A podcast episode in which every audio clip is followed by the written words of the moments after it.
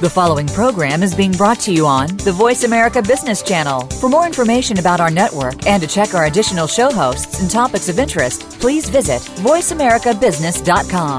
The Voice America Talk Radio Network is the worldwide leader in live Internet talk radio. Visit VoiceAmerica.com. The views and ideas expressed on the following program are strictly those of the host or guests and do not necessarily reflect the views and ideas held by the Voice America Talk Radio Network, its staff, and management.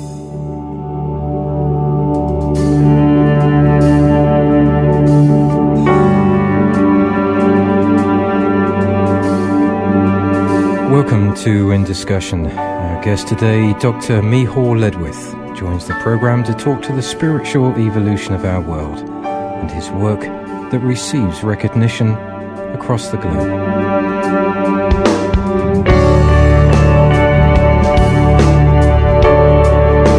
Welcome to this, the second part of the series with Dr. Miceal Ledwith. Uh, Miceal Ledwith, uh, good afternoon to you.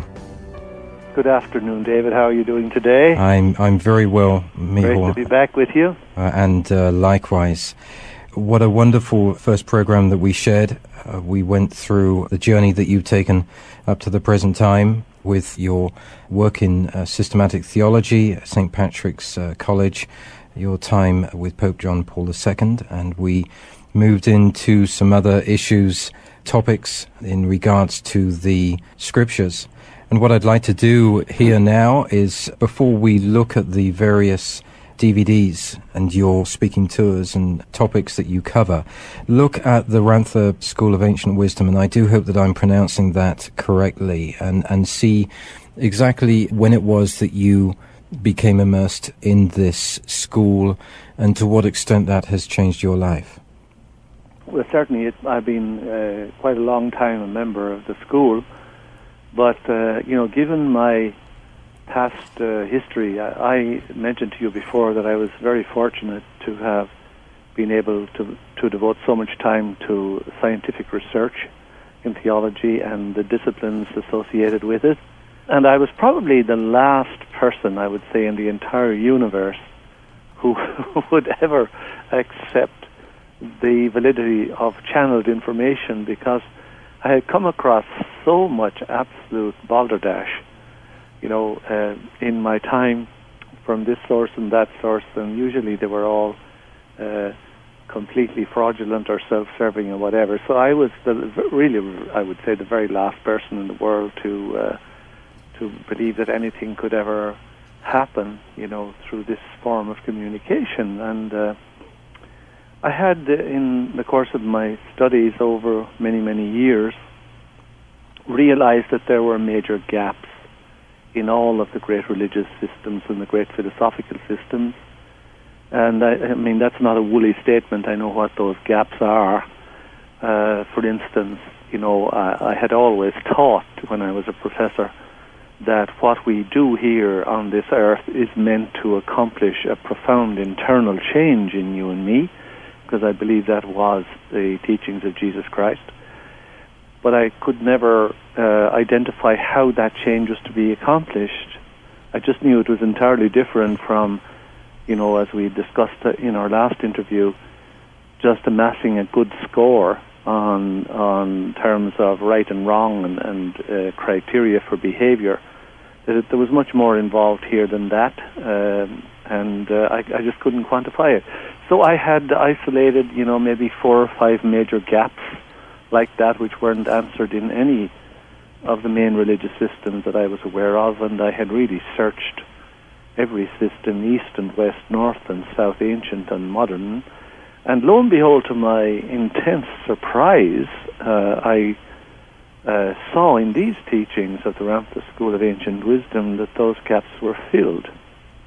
Now, of course, that was a catastrophic realization for me because I realized that my entire life uh, to up to that point um, was going to have to change radically because obviously the you know the basis on which the teachings of the school rest are very different from the teachings on which my life up to that stage had rested.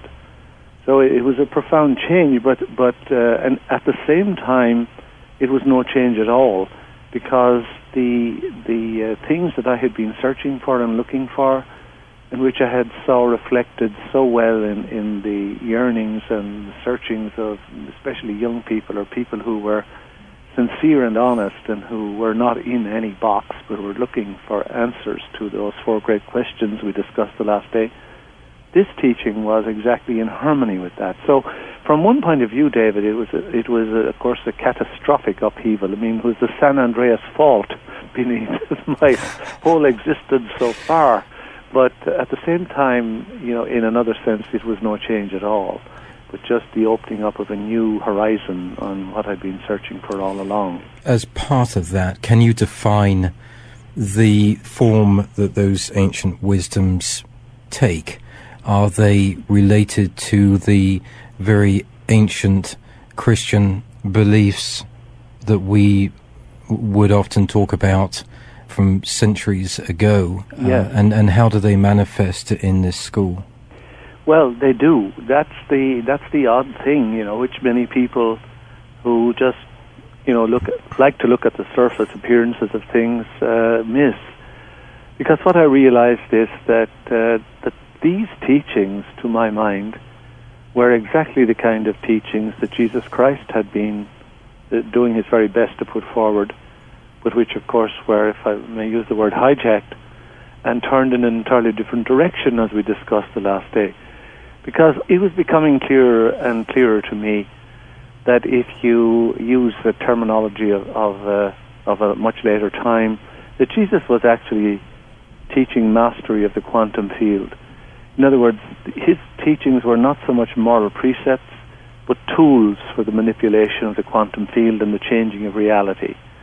And I, you know, I had I had begun to see that that the the great the great expressions such as you find of his teachings in the Sermon on the Mount, for instance, they were actually implementations of his basic uh, mandate. You know, when you pray for something, believe it is already yours, and it will be so. We discussed that uh, just towards the end in our first interview, and the way in which you believe it is already yours of course, that's a perfect expression of what the quantum physicist and quantum mechanics tells us that the observer creates reality.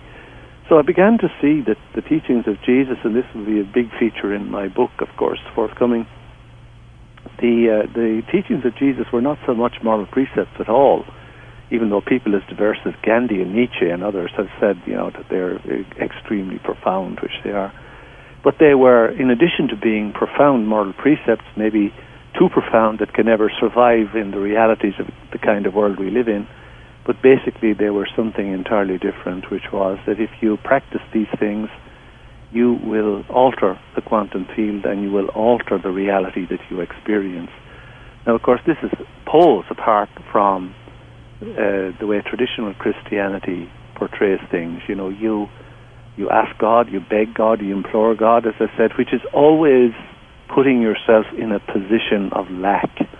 You know, I ask God for something. I ask God for health for someone who's dear and close to me dying of cancer, and I ask God to heal them, or I ask God to solve some of my problems. So once you ask, once you beg, once you implore, once you beseech, once you pray, in the sense we've understood praying, we are always distancing ourselves from what it is we want. And that's the catastrophic disaster here because we know from quantum physics that if I want something, as Jesus expressed it, I have to be in a state of consciousness that I already am it. And if I'm not in that state, I cannot attract that condition to me out of the quantum field. Can I ask? Sure. Before we extend that conversation, what are your thoughts on the Trinity, on God Jesus Christ, the Holy Spirit. What are your feelings on, on that concept, that idea? Do you have 400 years to spare? well, I, I, think that that uh, possibly is a brief conversation to have here in terms of. No, no, I'm, I'm not. I'm not. Uh, not at all denying the relevance of what you're saying. I'm just saying this is such a vast area. You know, the whole of the first four centuries of Christian history and the intense debates that took place, uh, say, up to the Council of Chalcedon in the late 400s, were trying to make sense of two things that really were impossible to make sense of. Firstly, that Jesus was a fully and complete human being, and secondly, that he was divine, or God, as they put it. And of course, it was the God, as I put it, of the hamburger universe that they were talking about. So basically, you were trying to reconcile the irreconcilable. And as a result, they're trying to make sense of how Jesus related to God the Father, how he related to the second person of the Trinity. He was supposed to be the incarnation of that. And thirdly, how he related to the Holy Spirit.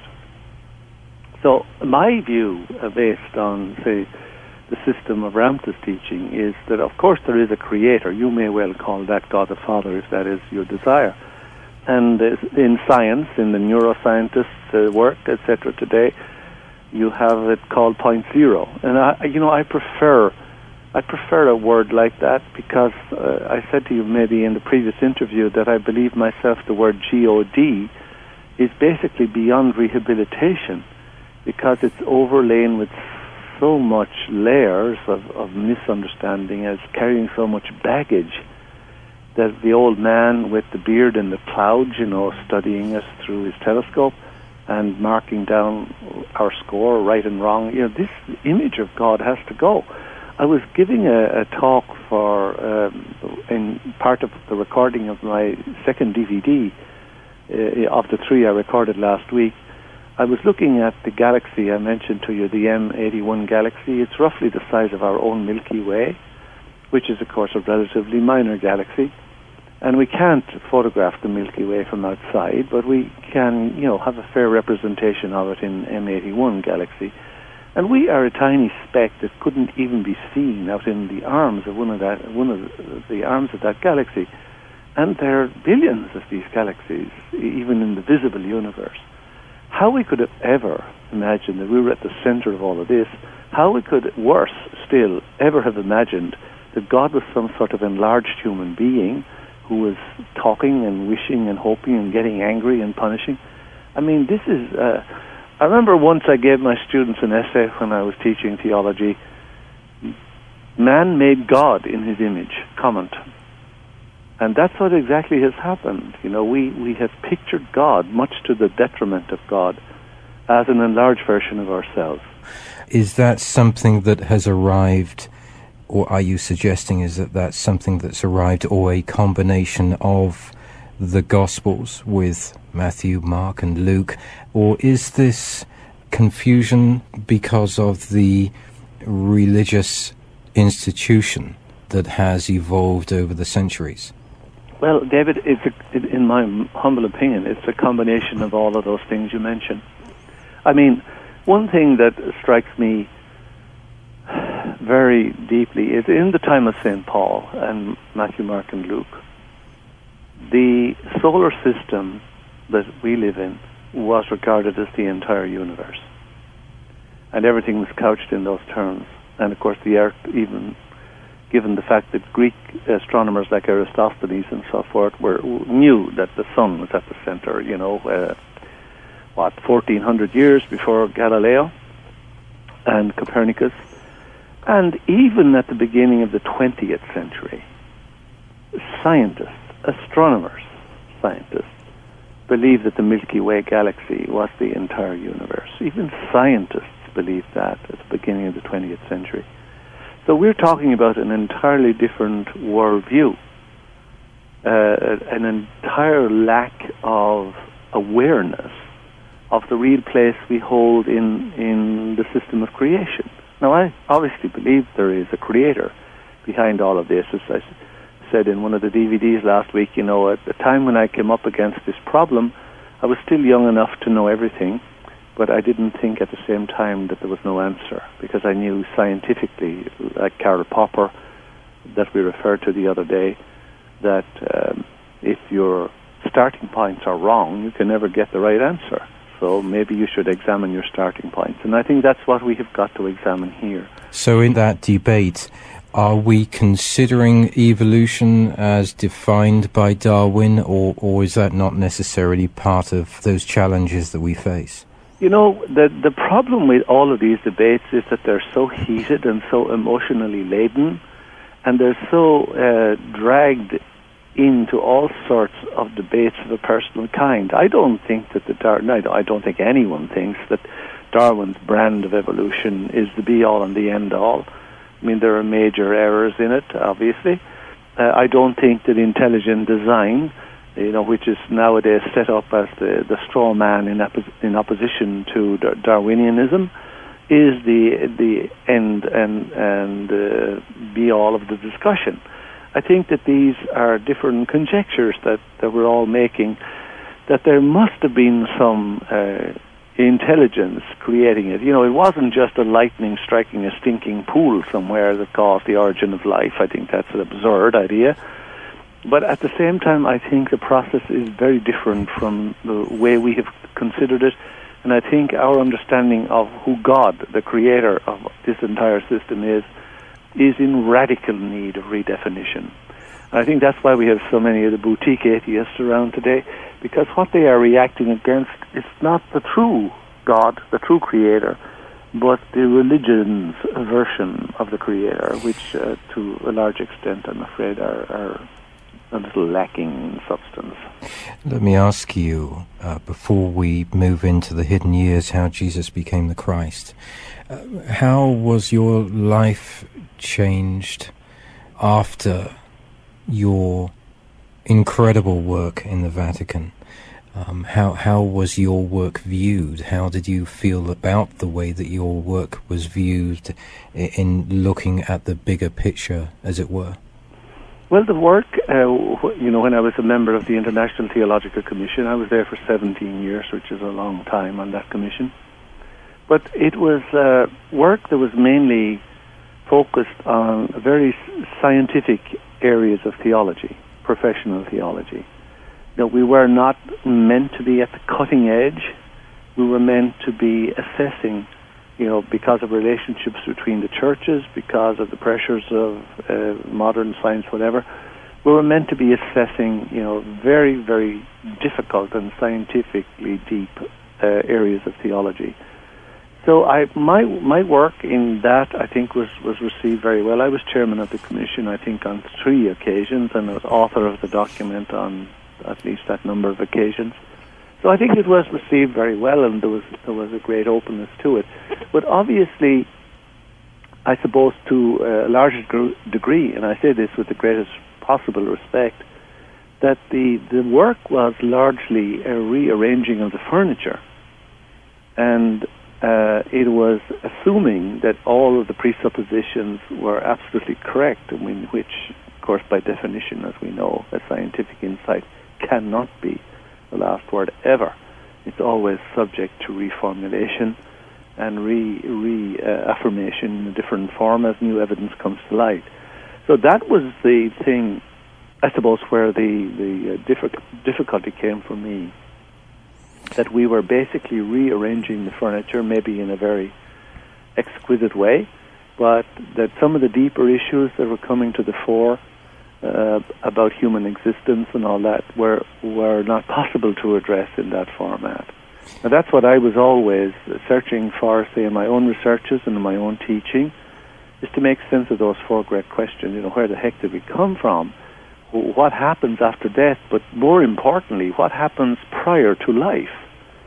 Uh, which is a question the Western religions have not one whit to say on. I mean, in, some regards, obviously, one might say that the view of what happens after death, you know, and the images of heaven and hell and purgatory um, are, are, extremely naive and misleading. But well, at least they're there. But but uh, you know, if what proceeds precedes life, Western churches haven't anything to say, and yet we begin to see that the conditions of my own life right now were determined by the qualities of the existence that preceded it before birth. In and the issues are there in my face to resolve now. But in this changing time, this amazing new direction that the world is taking now, it, it must be posing a lot of questions or values for the Vatican. Do they themselves now look both at scientific evidence as well as scriptural evidence as they move forward in trying to not only evaluate where the world is, but also trying to eva- evaluate where they are as a religion? Well, I would certainly hope that that is the case. I mean, I am no longer obviously in touch with the Vatican, and the, the moves that I have made, obviously, as to put it extremely mildly, have not exactly met with universal approval. And it's always much easier to destroy the messenger than confront the message, as I'm sure you are well aware. But leaving that aside, I am not filled with optimism on this score because, as I think I mentioned in, a previous in the previous interview with you, that the hallmark of religion, unfortunately, in the face of in, in, incoming information of a new kind, is not to embrace it and to see what insight it has to give, but rather to batten down the hatches and say, you know, our truth is irreformable and permanent and, and valid and true, irrespective of what happens. And I think that that is going to be the death knell of any group. I mean, I'm not necessarily the church, but any group that wants to bar investigation and understanding in order to maintain control. That is its death knell. I hope the church uh, would see that. That position, I suppose, is arrived at because of the scientific discoveries we've made, certainly since the 1940s. Yes. So you're suggesting that it's more about our position in a very high state of uh, scientific evidence and, and technology that has driven this change rather than anything that's internal to the religious makeup or the religious institution. Well, I definitely think the impetus to re-understanding many of these things is definitely coming from uh, a much more adequate understanding of where we actually fit into the scheme of things. And in that perspective, you know, if you look at, for example, the basic fact of where do we fit into the physical creation, we live in the boondocks of this galaxy and that itself is a very rural galaxy. We are not living in prime real estate. So the visions of God that went with that antiquated view of reality from a much less evolved stage of human history, I think the, the churches and anyone who is interested in talking about our eternal destiny and our purpose here, because I think the human person has an enormous purpose to fulfill here but instead, we're dabbling around in little puddles instead of embracing the whole ocean. And I think that if the churches as a whole do not embrace this and try to reformulate what they're about, I mean, every science on the face of God's earth has reformulated itself as new knowledge, new knowledge comes in. Why do the very institutions that claim to be guiding our eternal destiny turn their backs on it all? When actually, you know, it could be much more to their gain than to their detriment.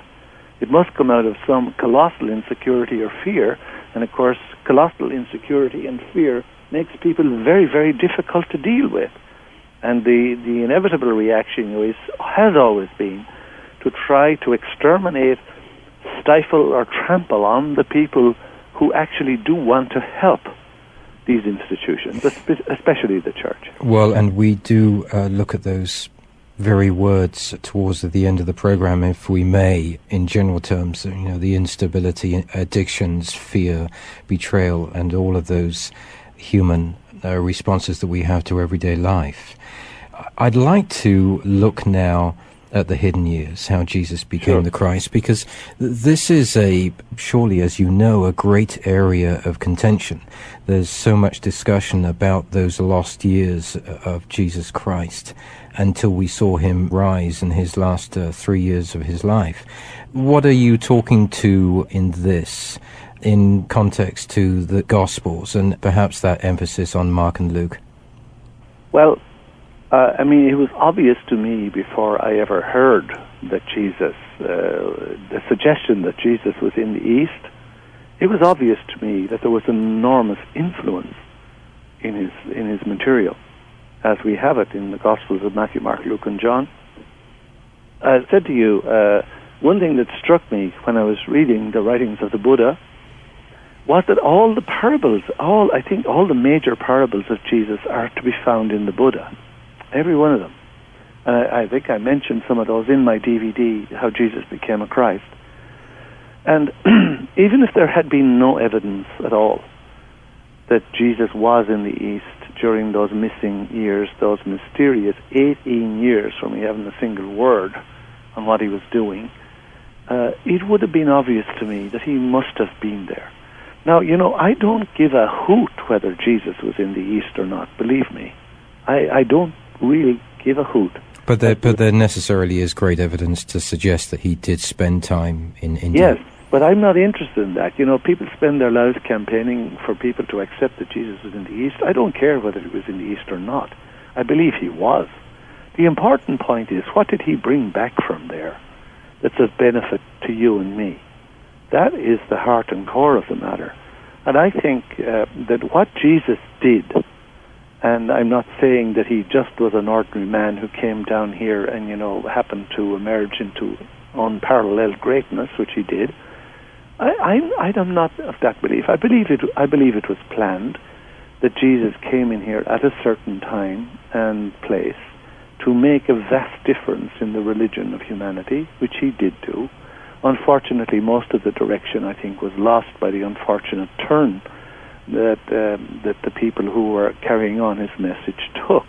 But what he did come back from the east, say at the age of 30, and baptized in the Jordan by John the Baptist at that stage, what he brought back from the east was a path that is open to every man and woman who has ever lived on this earth. In other words, how do I transcend my physical body so that the realms that are above the physical, in which I also live, as I try to bring out in, in my in my DVD on the orb phenomenon, orbs clues to a more exciting universe. How do I access those realms of me? And if I am able to access them, then all the wonders that Jesus did and taught, we can do as well. And he wanted us to do that. He said, if, if you know, if you follow my teachings, you will do all the wonders that I did and greater indeed than these will you do, as stated in the Gospel of St. John. So uh, that is what he came to do and to teach. How the divine that is inside every person who has ever lived can be brought out and how it can live in the physical body on this earth. That is what he came to do. He did not come to suffer and die for our sins. Can you imagine what that concept says about God? That God is a sadist, a vindictive father who's supposed to love us but still will punish us for all eternity for some relatively minor transgression. How could God be so small? I mean, this doesn't even hold water on its own terms. So that's what Jesus brought back. As I said, I don't care where he got it. I don't care if he got it in the South Pole. The important thing is that this was the message that he brought back and wanted you and me to follow. And as I said, all of his moral teachings are tools to help us to accomplish that. That is the message of his hidden years, and you know it doesn't matter who, where they were. Uh, but that is something, unfortunately, that was lost when the church, or what became the church, took a different turn at a certain point. How do you feel about the Old Testament? How do you feel about the authorship of Moses in the Old Testament? I mean, the the Old Testament has some, you know, absolutely profound uh, stuff which has inspired, rightly so, countless generations of people. I have a profound regard for the Old Testament. There are also absolutely horrible things in the Old Testament, as you know, the slaughtering of the innocent, you know, the wiping out of entire populations at God's behest dashing out the brains of children on the rocks, etc., eliminating entire uh, groups of people who happen to be in the way of inheriting the promised land. I mean, if these are, in the book of Joshua, for instance, if these are supposed to be actions of the true God, nowadays they would guarantee you an appearance before the Court of Human Rights in Geneva. So, uh, I mean, this is a different matter here. I have profound regard for other parts of the Old Testament, but back to your question about the Mosaic authorship of the Torah, the first five books. I mean, it does contain some rather odd things, like uh, how the Torah, who was supposed, which is supposed to have been written by Moses, contains an account of Moses' own death.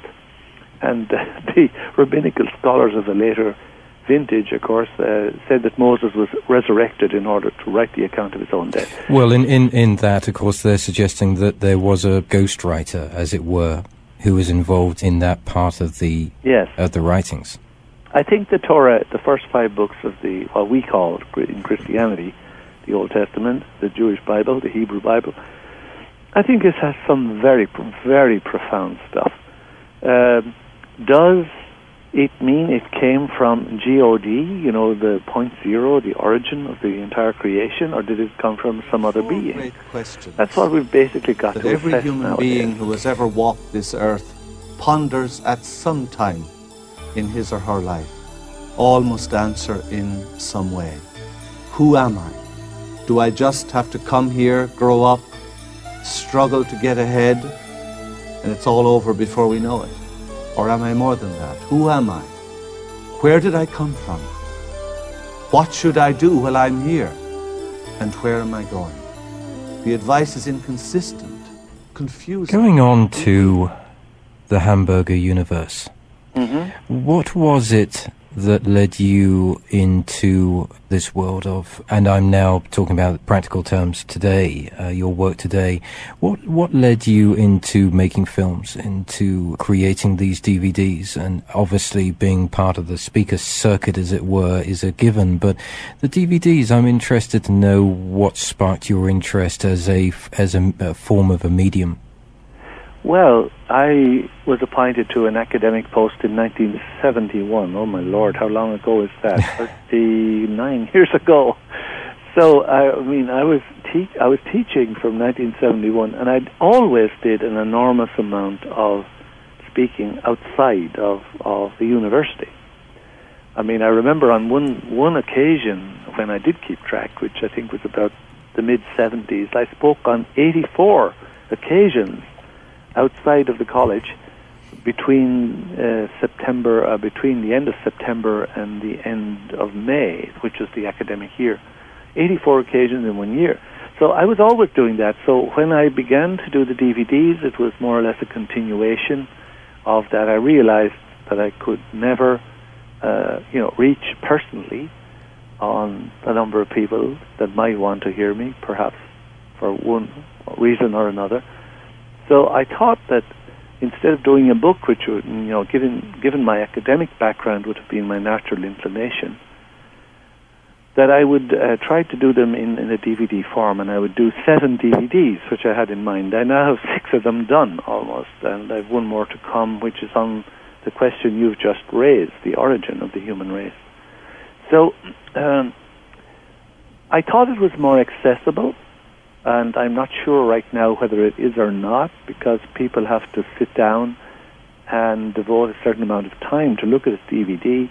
Whereas I think with uh, MP3s and iPods and all all the other technologies that are such so wonderful today, that people tend to listen more than they do to view. So maybe, you know, if I were revisiting this again, even though my my DVDs have been extremely well received all over the world.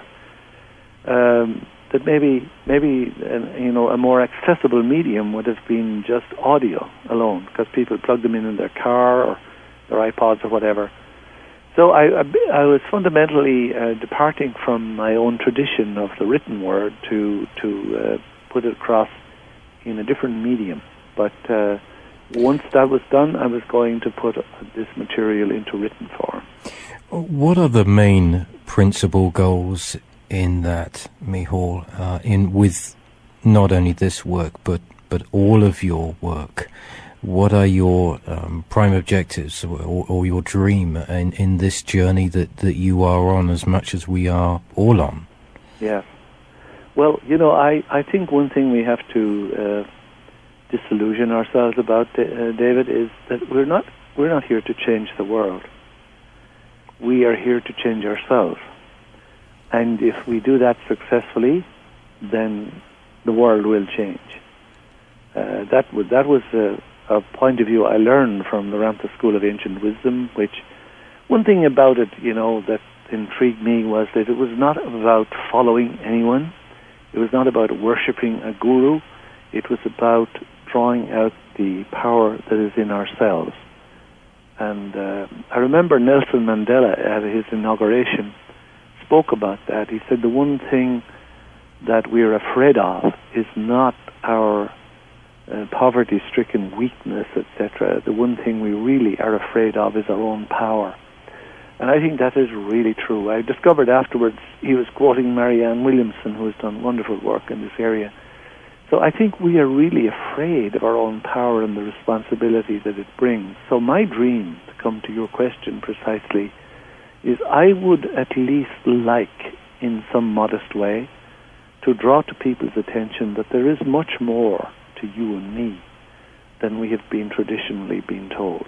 There are much, much more radical potentials open to you and me than we have ever heard of. We were never meant to die. Uh, the science has even discovered recently that there is an immortal gene in our makeup.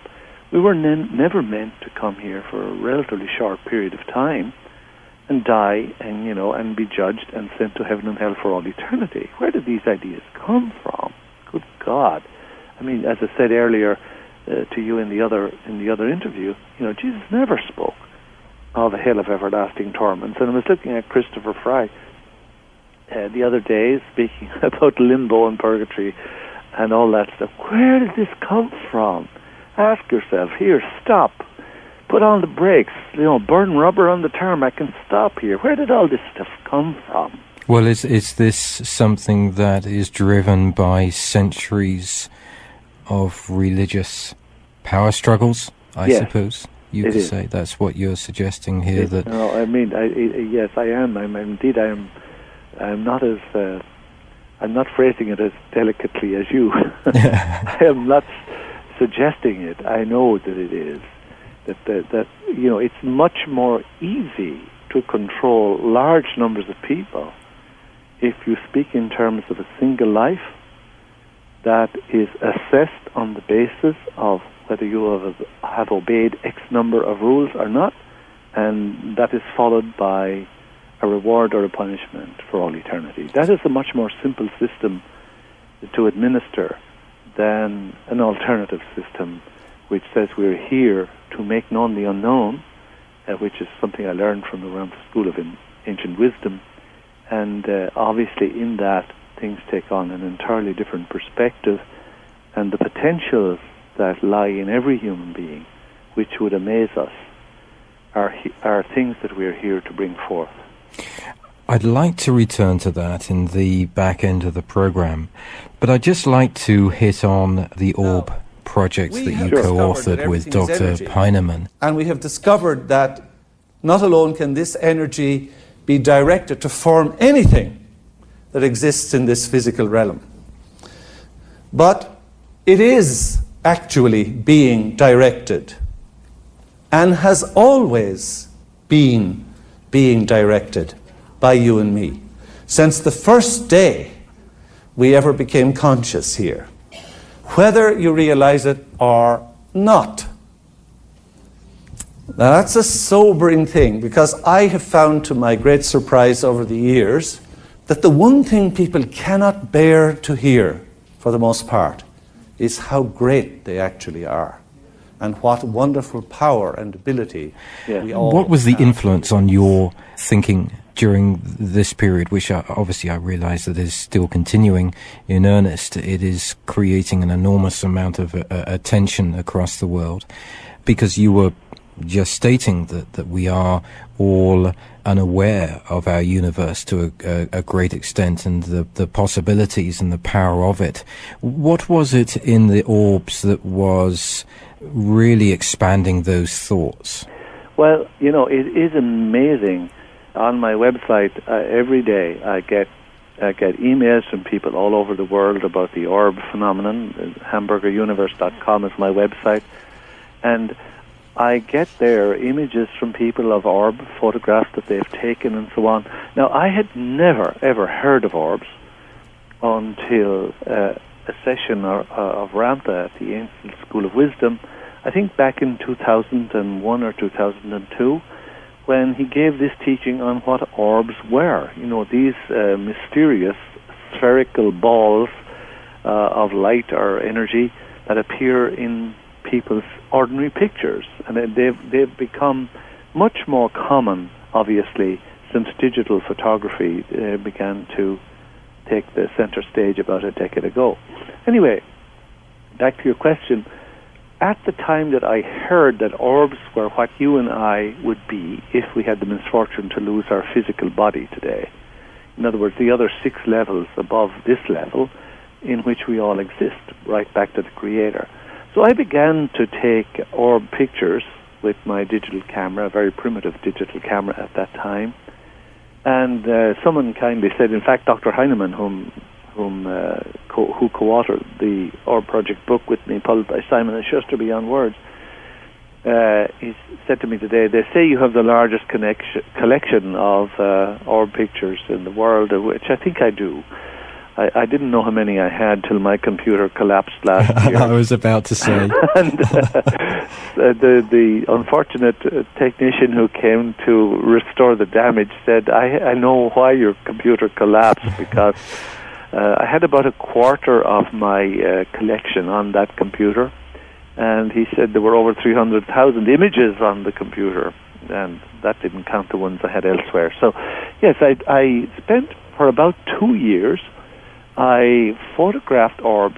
Uh, I didn't go to you know renowned places out in the wilderness that are supposed to be high energy spots and all this new age garbage, and where there were vortices and anything. I, I did it on my own front porch, which is much easier, and uh, I spent probably an hour or two each night, consistently. I almost said religiously for a moment, and. Uh, and then a wonderful thing happened. I began to see them with my naked eye without the camera. And of course, I realized what was happening because we know, for instance, that uh, the eye sees probably 10 times more than what the brain can recognize. The brain filters out what data come in from the eye. Uh, and the brain filters out everything that doesn't have to do with the immediate, uh, you know, everyday survival, you know, taking the children to school, paying your mortgage, that stuff the brain only allows that sort of stuff in, and orbs obviously don't fit into that very well. But if you keep impressing on your brain that you want to see these things, and what better way than spending an hour or two every night photographing them over a period of years, then the brain will stop siphoning off those, it'll stop filtering them out. And you will begin to see orbs with your naked eye. Everyone is seeing orbs with their naked eye. It's the brain that is filtering them. So you don't have to be a profoundly spiritual person or very advanced in energy and all those other New Age labels to see orbs. You just have to program your brain to stop filtering them out. So anyway, that is eventually what led to an extraordinary series of pictures, and uh, you know some of them were published in, in the book which I did with my colleague Dr. Heinemann uh, uh, in the book The Orb Project. So I, uh, it, what it showed to me is that here now, for the first time, because digital cameras have come into popular use, and digital cameras are slightly more sensitive to the high band of infrared than film cameras are. So a digital camera is much more appropriate for photographing orbs than a film camera was, though I have many orb pictures from film cameras as well. But the the the uh, extended range of the digital camera is what has made the prevalence of orbs all around us much more accessible. So for the first time, what you know in previous uh, years was the preserves of gurus and avatars and mystics of being able to see these objects. Now anyone can see them. All they need is a hundred dollar camera and they can take orbs to their heart's content. But what are these orbs? Well, basically, they're vortices. They're not really orbs. They're not really uh, uh, spherical entities. They're, they are uh, vortices of energy. and that's why they always look the same when you're when you're seeing them. You see these circles around the outside. You see the bumps and so forth that identify them. So you're not and suggesting that they're spirits? Oh no, I don't like that word spirit because that's also a word that you know that belongs to a previous uh, time of the human race. But these are what you and I would be, as I said, if we had the misfortune to lose our physical body, and these are what endure from life to life in the physical form. So say say that someone, we won't say you, we won't say I, had the misfortune to die today well, then you're going to lose your physical aspect, which is the seventh of the of the seven levels of existence that extend from the Creator down to us today. You'll still be alive in six dimensions after you die in the physical body, and you're going to come back into a physical body most likely again. So that orb will take on a physical embodiment. And I have many pictures, uh, say, of couples who are about to be married or something, and they have an orb standing behind them, even at the wedding ceremony. I think one of those is in my book, The Orb Project, which I did with Dr. Heinemann. And uh, some of them, they actually, the orbs actually manifest faces. And uh, I know one couple actually who live quite close to me here, and they they recognized their eldest child in the face of the orb that was behind them at their wedding ceremony. So we, when you know, this is all very different, obviously, and much more exciting. This is why I called my Orb DVD Orbs Clues to a More Exciting Universe, because it is much more exciting.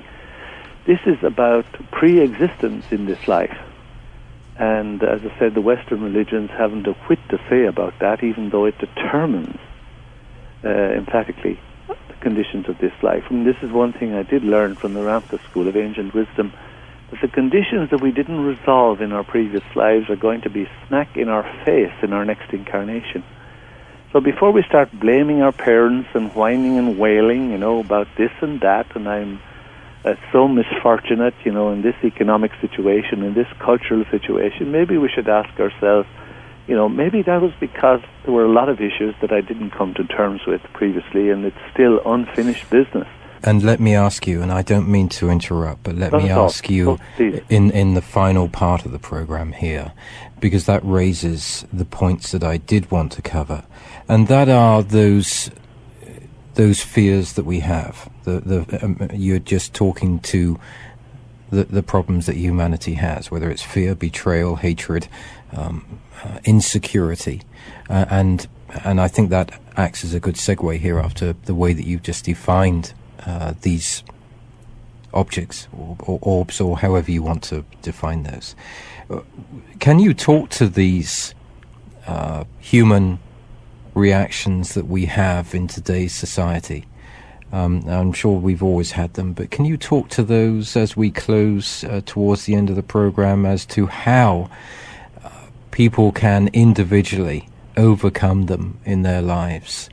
Um, and overcome them not only as individuals but also in community, I suppose, subconsciously? Yes, I can. I just can't believe it's the end of the program. anyway, doesn't it go by quickly? It does. It does, and thanks to you, that's why it does. Yes, uh, I think one thing that you know, if I if I, if you were to ask me, which you just have, what is the one thing that I would like to say to people? The reason that we have kept ourselves recycling from endless life to endless life and just we're like a car stuck in the sand or the mud. We're spinning our wheels. We're just regurgitating the same old, same old. The one reason is number one, those very institutions that are supposed to be in charge of our eternal destiny, their stock in trade is guilt and fear. Fear of God, fear of punishment after death for all eternity, etc. All of our actions every day are governed by right and wrong.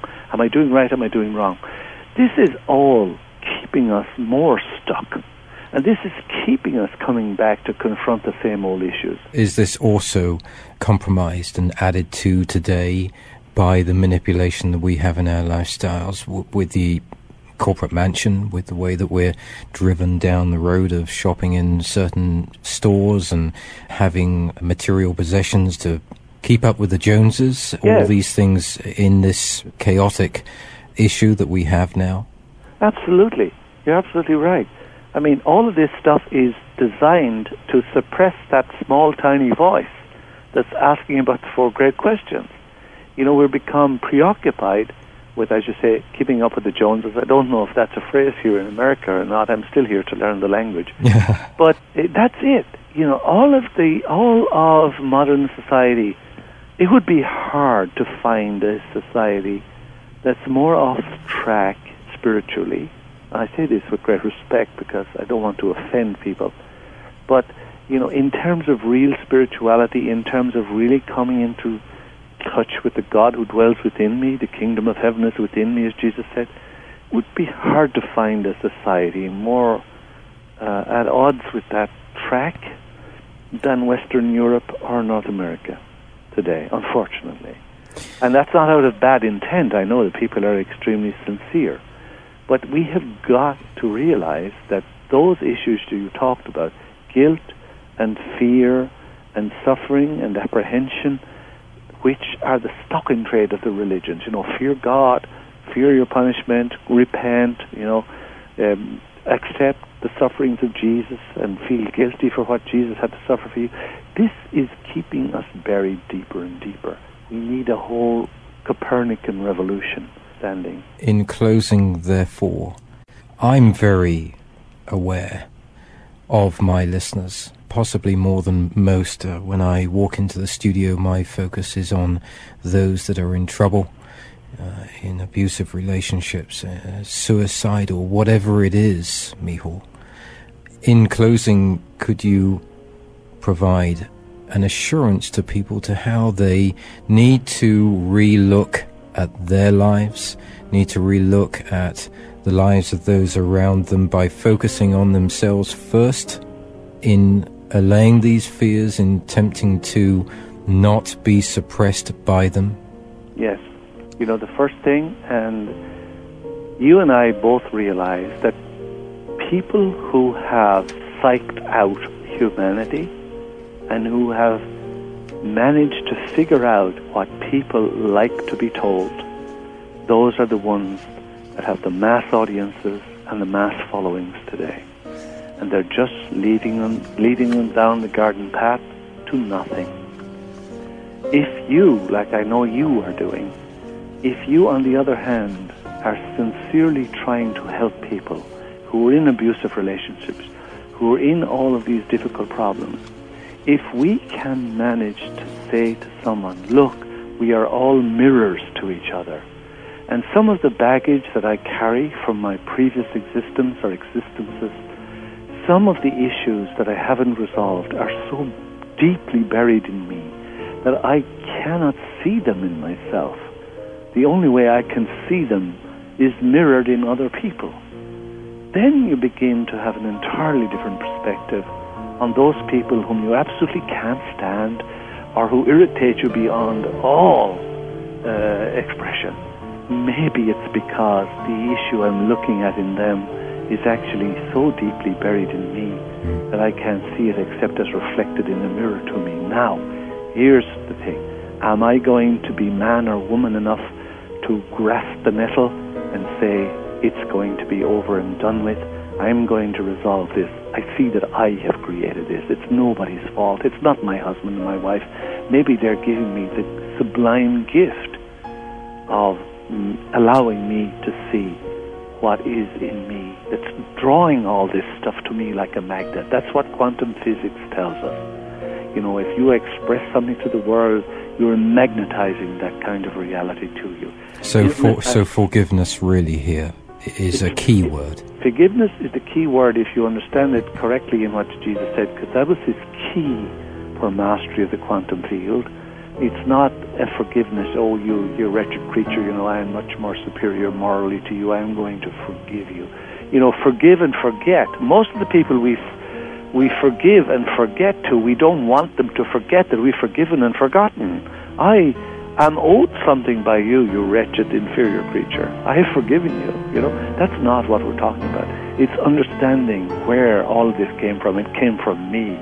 in the quantum field. And if it's being pushed in my face now, if my nose is being rubbed in the dirt with my problems in my relationships or whatever, realize it's a great favor. In marriage relationships, you know, if my partner is rubbing my nose in it by what I see in them, if everything I he or she does, you know, is getting my goat, maybe it's time to look at myself. And then I can end it all. And it need never appear again on my agenda. That's what I would love for people to see. In other words, a way of freedom and enlightenment out of the garbage and the mud. Dr. Miceal Ledwith, it has been a great pleasure uh, to share these two programs with you. Um, I've enjoyed this so much. I certainly hope that uh, we'll be able to share another program one of these days. I certainly hope so, David. Thank you. And it's a rare thing to find uh, someone as perceptive and sincere as you, and I, I greatly appreciate the opportunity to talk to you. Thank you, uh, likewise. And to our listeners, I do hope that you have enjoyed these two programs. You can gain information on this and any other program in the series at davidgibbons.org. I'm sure that Dr. Miceal Ledwith will be happy to respond to any feedback or comments that you may have on this. You can visit our blog. Uh, it is being well used, and um, I'm sure that uh, our guest today will be very happy to respond to anything you have. Meanwhile, wherever you are in this world, good morning, good afternoon, and good evening.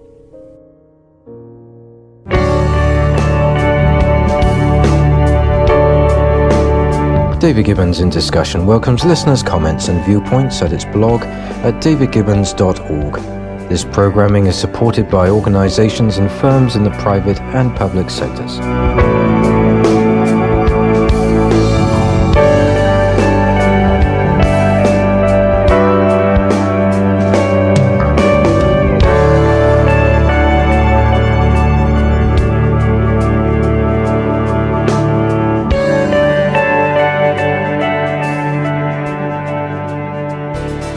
Thanks again for listening to the preceding program brought to you on the Voice America Business Channel. For more information about our network and to check out additional show hosts and topics of interest, please visit voiceamericabusiness.com. The Voice America Talk Radio Network is the worldwide leader in live Internet talk radio. Visit voiceamerica.com. The views and ideas expressed on the preceding program are strictly those of the host or guests and do not necessarily reflect the views and ideas held by the Voice America Talk Radio Network, its staff, and management.